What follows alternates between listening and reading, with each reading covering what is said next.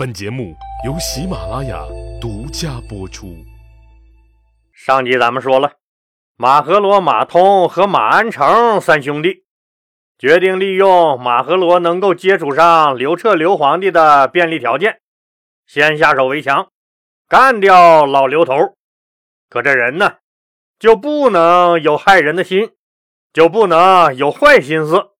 自从马和罗有了谋害刘皇帝的心思以后，满脑子想的都是这些事儿，天天暗自谋划具体怎么行动，是用毒药还是直接用刀，在哪下手，事成以后怎么逃脱。于是他开始了暗中观察皇宫里的地形地势，以及门卫的换岗情况和皇宫里刘皇帝贴身侍卫的巡查情况。以前他是不关心这些的。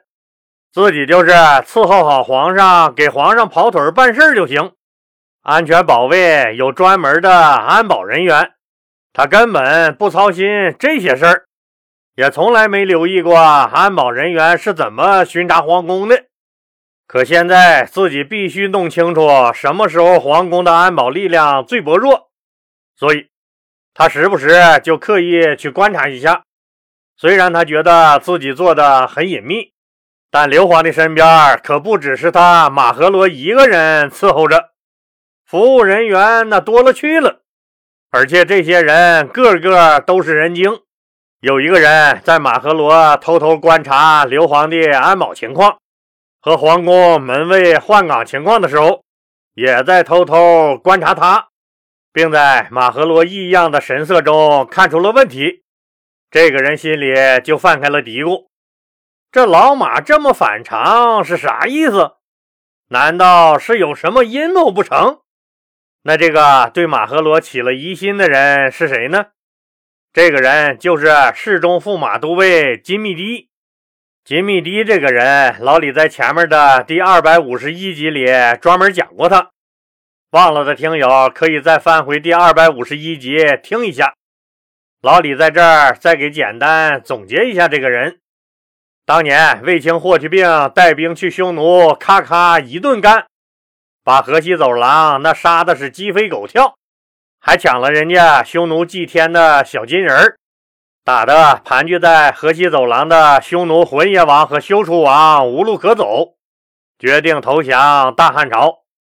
可眼看着投降的日期就要到了，休楚王突然变了卦，又不想投降了。气得浑邪王一刀剁了他。金密迪就是被浑邪王杀掉的休楚王的儿子，当年只有十四岁。人家浑邪王他们那些个投降了汉朝的匈奴贵族们，都升了官发了财。可是金密迪他爹休楚王已经死了，还是因为不同意投降汉朝被杀的，所以他也就很不受待见。小小年纪的他就被赶到黄门署去给汉武帝刘彻养马，是金子总会发光。金密迪因为马养得好，人还实诚，被刘彻加以培养。先是从弼马温做起，也就是国家主管马政的官从马监做起，慢慢升为了侍中、驸马都尉和光禄大夫。金密迪虽然是个匈奴人。但他对刘彻刘皇帝非常忠心，人也稳重，慢慢就成了刘皇帝的心腹，跟着刘彻三十多年了，从没有过什么过失。金密迪特别懂规矩，养成了三十几年从不用目光直视刘皇帝的习惯。刘皇帝赏赐给他的宫女儿，其实就是给他当小老婆的。可他放那儿养着，连个人家小手指头也不敢碰一下。刘皇帝要把他的女儿纳入后宫，金密帝那死活不肯，不惜用顶撞刘皇帝的态度，表明自己无意成为皇亲国戚，而拥有更大的权势。当然，刘皇帝对他的信任也是直接表现在行动上。金密帝的驸马都尉这个官儿。就相当于皇家警卫队的副队长，正队长是刘彻刘皇帝的第一大秘书霍光，就是他俩负责刘彻的安全和日常活动。如果说刘彻有心腹的话，大概一辈子只有两个人：霍光和他金密迪。看看刘皇帝那是多么信任金密迪这个匈奴人。当然，人家老金也忠心耿耿。完全对得起刘皇帝对他的这份信任。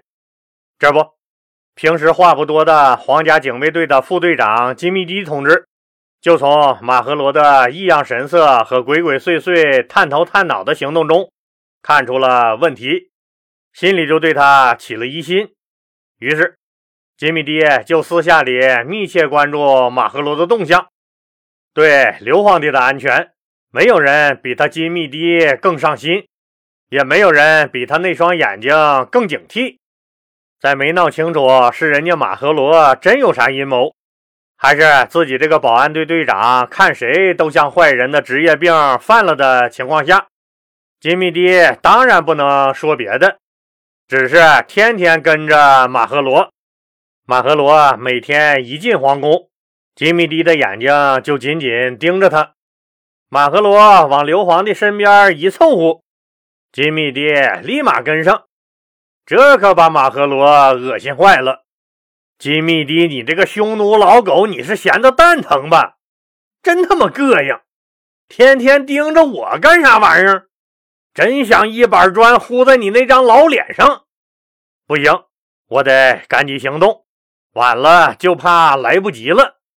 可是金密迪盯得很紧，根本没有下手的机会。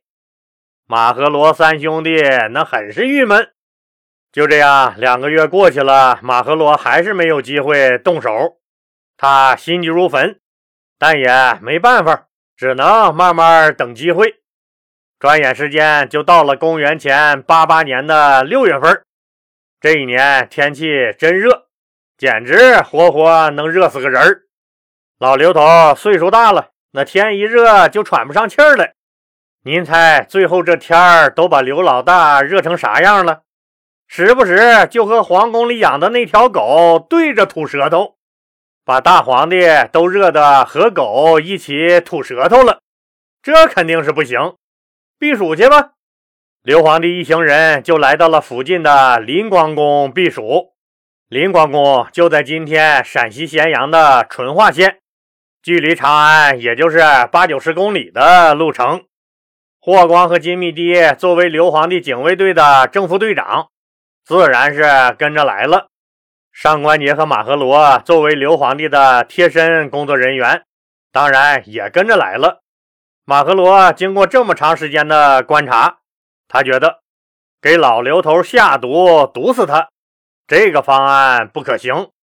刘皇帝的吃喝控制得很严，饭菜和水杯自己都接触不上。看来只能用刀了。马和罗觉得出了皇宫来外面避暑，这是弄死老刘头的好机会。可匈奴那个傻大个金密迪一直盯着自己，让自己很难受。可马和罗有一天就突然不难受了，怎么的呢？因为每天盯着他的那个傻大个金密迪开始难受了。金密迪突然拉开了肚子。一趟一趟的跑厕所，刘皇帝关心他，给他放了个假，让他卧床休息几天，就是不用每天跟在自己身边了。金密迪不在刘皇帝身边盯着，这让马和罗觉得干掉老刘头的机会终于来了。于是马和罗伪造了刘皇帝的手令，并秘密派人给两个弟弟传了话。让他俩拿着伪造的手令调兵，马上来临光宫接应自己。一切安排好了以后，马和罗准备趁天还没亮混入临光宫刘皇帝的卧室杀掉他。马和罗就摸黑到了宫门前，笑着对那几个在宫门前站岗的小兵说：“辛苦了，兄弟们！这大晚上的，一站就站一宿。”把门的小兵当然认得马和罗马大人，知道他是刘皇帝身边的红人就笑着回应说：“我们本身就是受苦的命，这不算啥。您这么大领导，不是也挺辛苦的吗？”哎，没办法，这几天天热，咱们刘老大休息不好，经常半夜就醒了，我只能提前来候着。门前站岗的这几个小兄弟一听，直竖大拇指，纷纷喊着：“您真敬业，向您学习！”大家一边打着哈哈，一边按照操作规程开始给进攻的马和罗搜身。其实都多少年了，他们之间都太熟悉了。所谓的搜身，早就成了例行公事。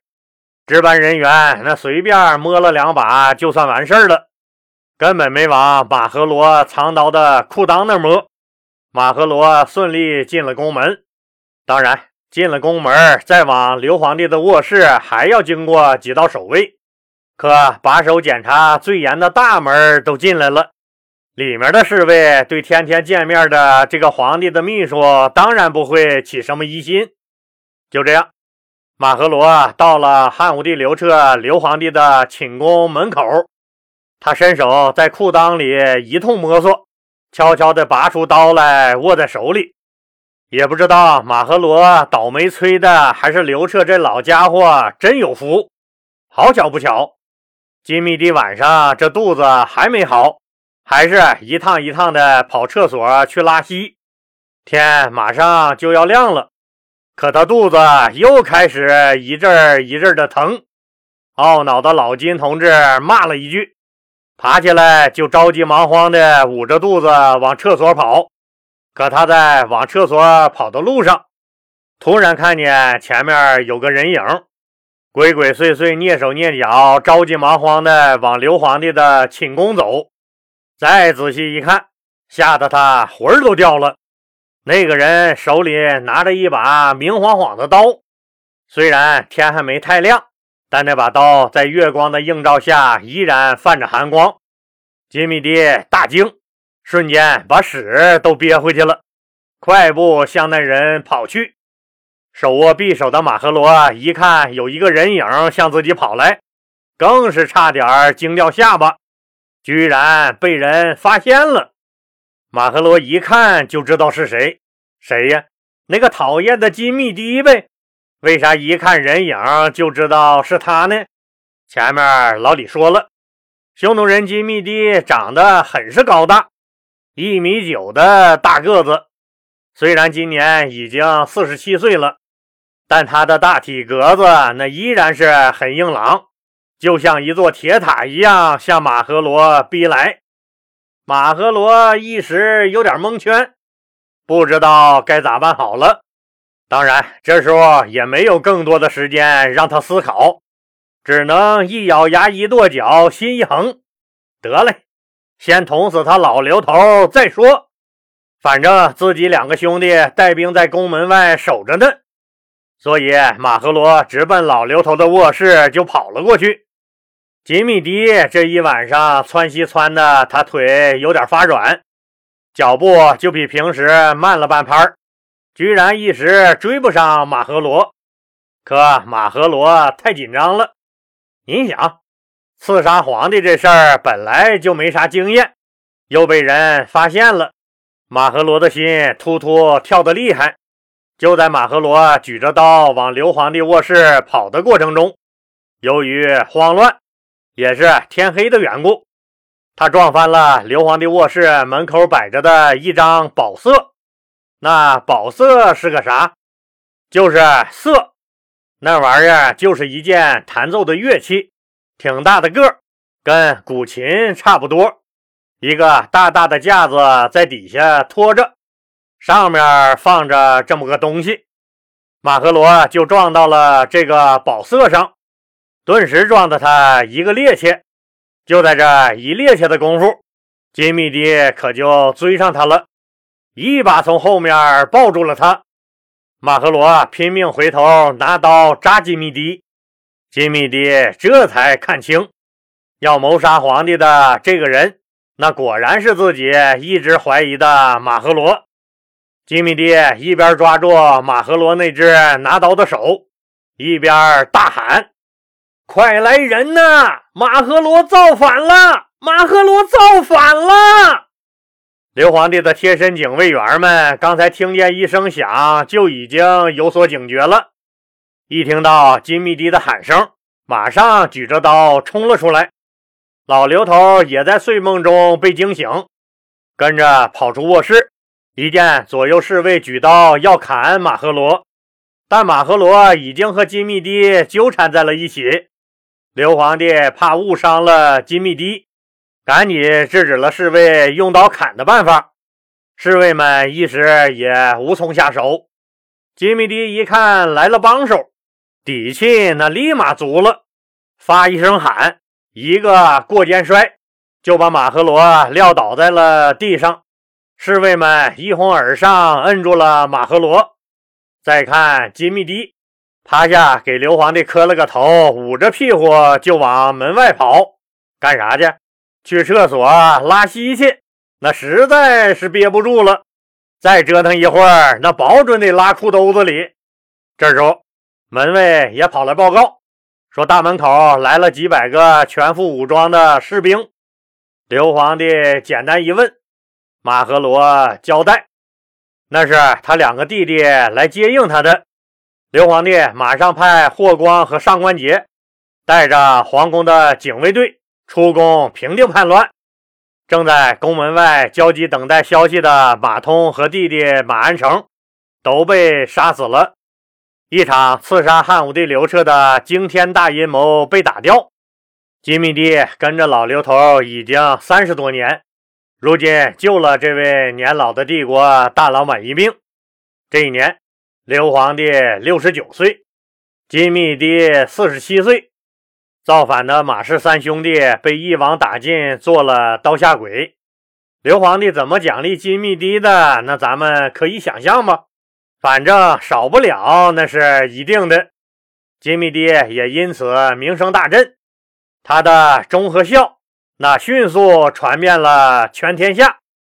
好了，今天就说到这儿吧，谢谢大家，兄弟姐妹们，如有需要，还是点击屏幕左下角的购物车，或者点击本节目简介中的蓝色字体，进入主播橱窗，购买灵芝黑咖啡和喜马拉雅为您精挑细选的其他超级好货。对了。老李希望听友朋友们每次听节目时，能随手给节目点个赞。可能您是在走路或者跑步的时候听，不方便进入喜马拉雅收听界面去点赞。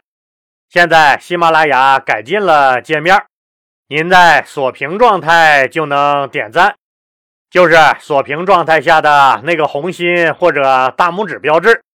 万望兄弟姐妹们随手给点一下。这个就表示您喜欢老李的节目。